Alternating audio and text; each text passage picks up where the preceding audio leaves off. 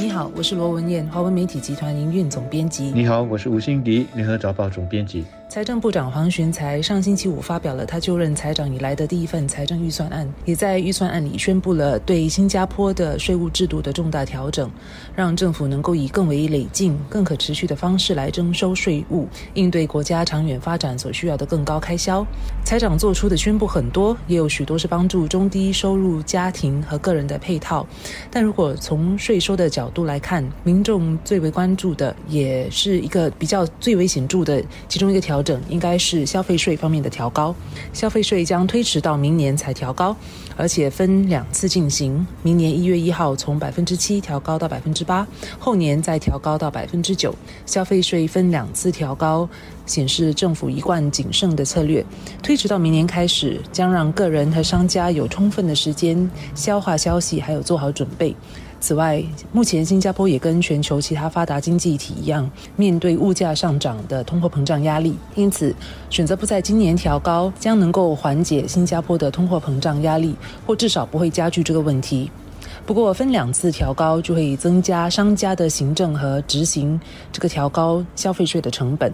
而且对于政府而言，会拖延额外税收的时间。我们看回历史，我们是在一九九四年四月一号开始实施消费税，之后呢，我们有两次的这个消费税调整，一次是在二零零三年，一次是在二零零七年，两次都同样是调整两个百分点，但二零零三年那一次跟这一次一样，是分两次来上调的。一年一个百分点，二零零七年那一次呢，则是一次过调高两个百分点。这次的调整跟二零零三年那一次的调整是一样，分两次，它不是一个巧合。如果我们再翻回那个时候的报纸，你就会发现，那个时候呢，百姓对于物价和生活费的上涨也是非常关注的。而相对而言，二零零七年呢就没有这方面的压力。这说明了政府这一次其实也是同样的听到了人民的反馈，了解大家的关注。所以呢，决定要分两次来上调。那么有些人担心，这会不会给商家两次上调这个他们的售价的借口？但同样的，如果我们找回二零零三年的经验，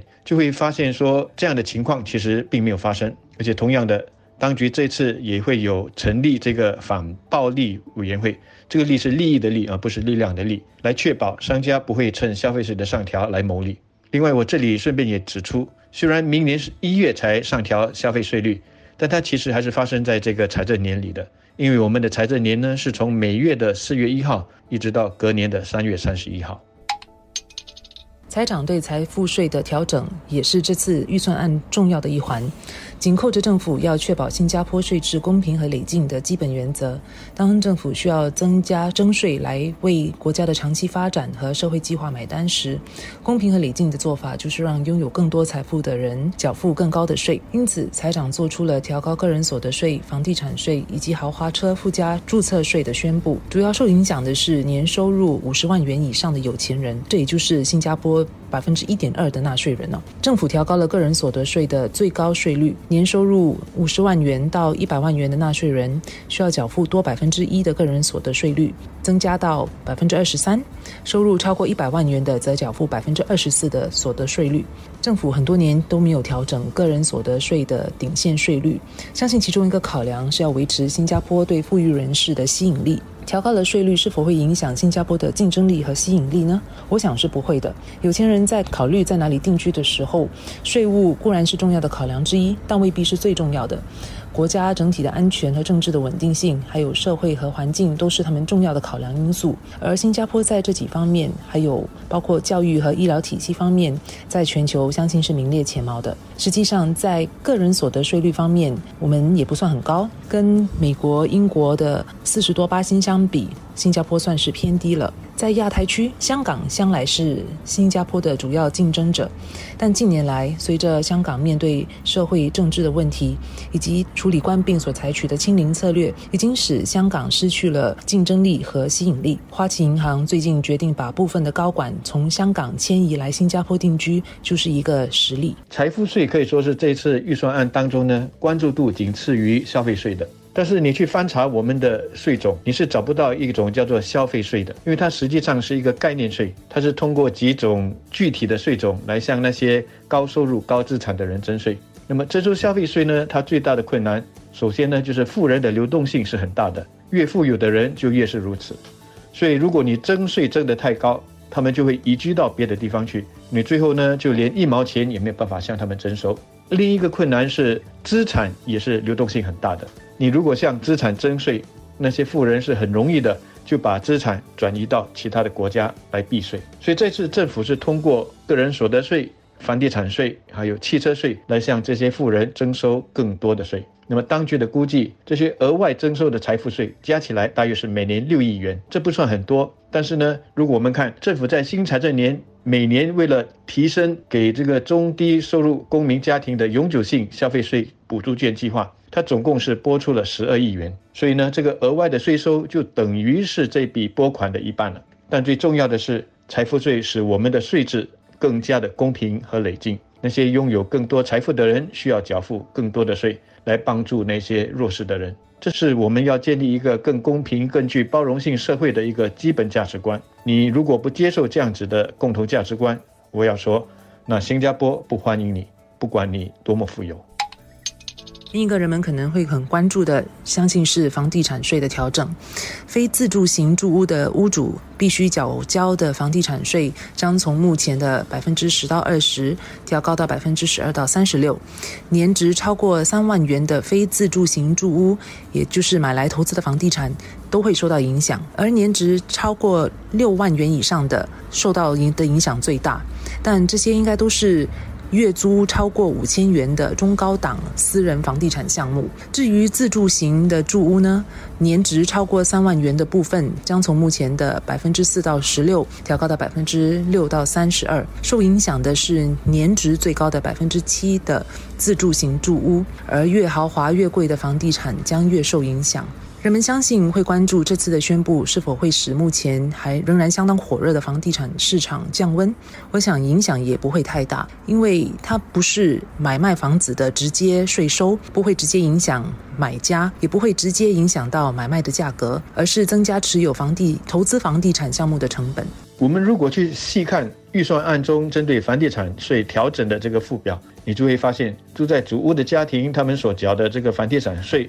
基本上是不受影响的。住在市郊的私人住宅，如果年值是三万元，也就是说你现在每年缴交的房地产税在八百八十元左右的话呢，同样也不受影响。那些每年缴交房地产税在一千两百八十元左右的，你下来需要每年呢多缴一两百块钱。但是那些住豪宅的，就是一年所缴交的房地产税是在一万元以上的，那么你多缴的房地产税呢就几乎是加倍了。但是呢，这些房地产如果出租出去的话，他们每月的租金是至少两万元的，所以呢，是真的是名副其实的豪宅。也就是说，不住在豪宅的我们基本上是不受影响的。至于汽车税也是如此，这次受影响的是豪华汽车的附加注册税，他们的底案价要至少是八万元的。八万元是怎么样的一个概念呢？就是说，宝马、B M W 它的三系列和五系列呢，它的抵案价都还没有到八万元。所以呢，都还不算是豪华车，要是那种真正的像什么宾利啦、劳斯莱斯的这种高档次的这个车款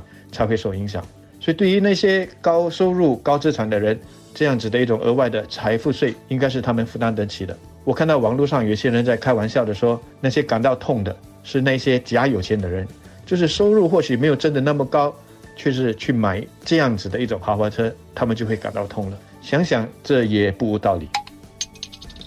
如果你有时间去读或听完财长的整个预算案致辞的话，你就发现其实他讲的是有条有理，而且很清楚地阐述了新加坡下来的长远可持续发展和加强社会契约的计划，来说明政府为何需要征收更多税收来应对逐年增加的开支。他在宣布调高税收的消息之前，也都一一解释了原则和理由，也推出了许多援助配套和补贴计划，来确保低收入家庭和个人不受影响，缩小贫富之间的差距。这次的预算案其实是为下来至少好几年的财政政策奠定了基础。这次的宣布很多，但对于一般纳税人而言，其实没有坏消息。而整体的基调也是贯彻了政府的谨慎风格。比方说，消费税分两个阶段进行，财富税只动了个人所得税最高税率、房地产税和豪华车注册附加税。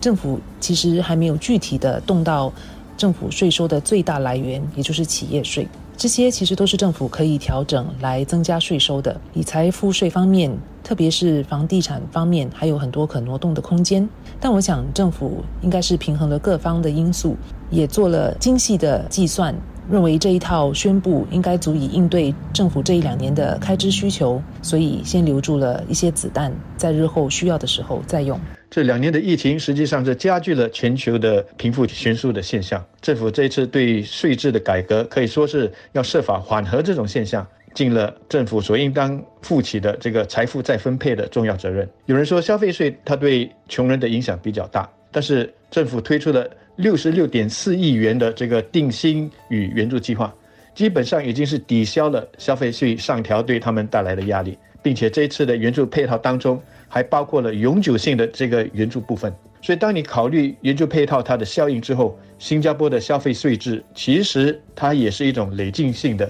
税制来的。但是，除了税收之外，我觉得这次的预算案在开支与拨款方面也有几个值得谈一谈的。首先呢，是针对低薪员工的。政府在下来的五年将会拨款九十亿元来帮助和提升这个群体的薪金。这除了是扩大渐进式薪金模式的这个范围，让零售业、食品服务业等的员工也能够受惠之外，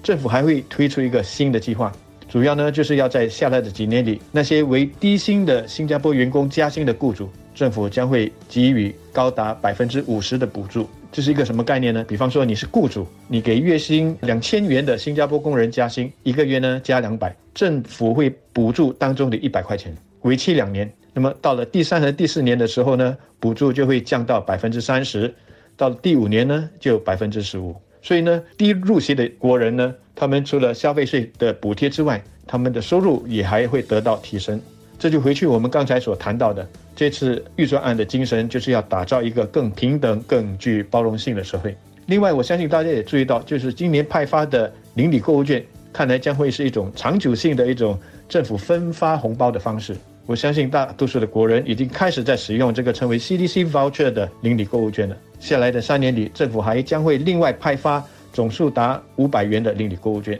坊间呢对邻里购物券的反应是很好的，认为很实用、很方便。我的同事还开玩笑说，他用这个购物券去买食物回家的时候，还会跟家人开玩笑说这是政府请客的。我希望那些还在由于还在观望的邻里商店，在看到这个邻里购物券，它不再是一次过，而是下来几年，甚至会是一个长久性的计划之后，也能赶快的加入这个计划。我相信这会吸引更多顾客上门，而对我们顾客来说，我们的消费选择也就更多了。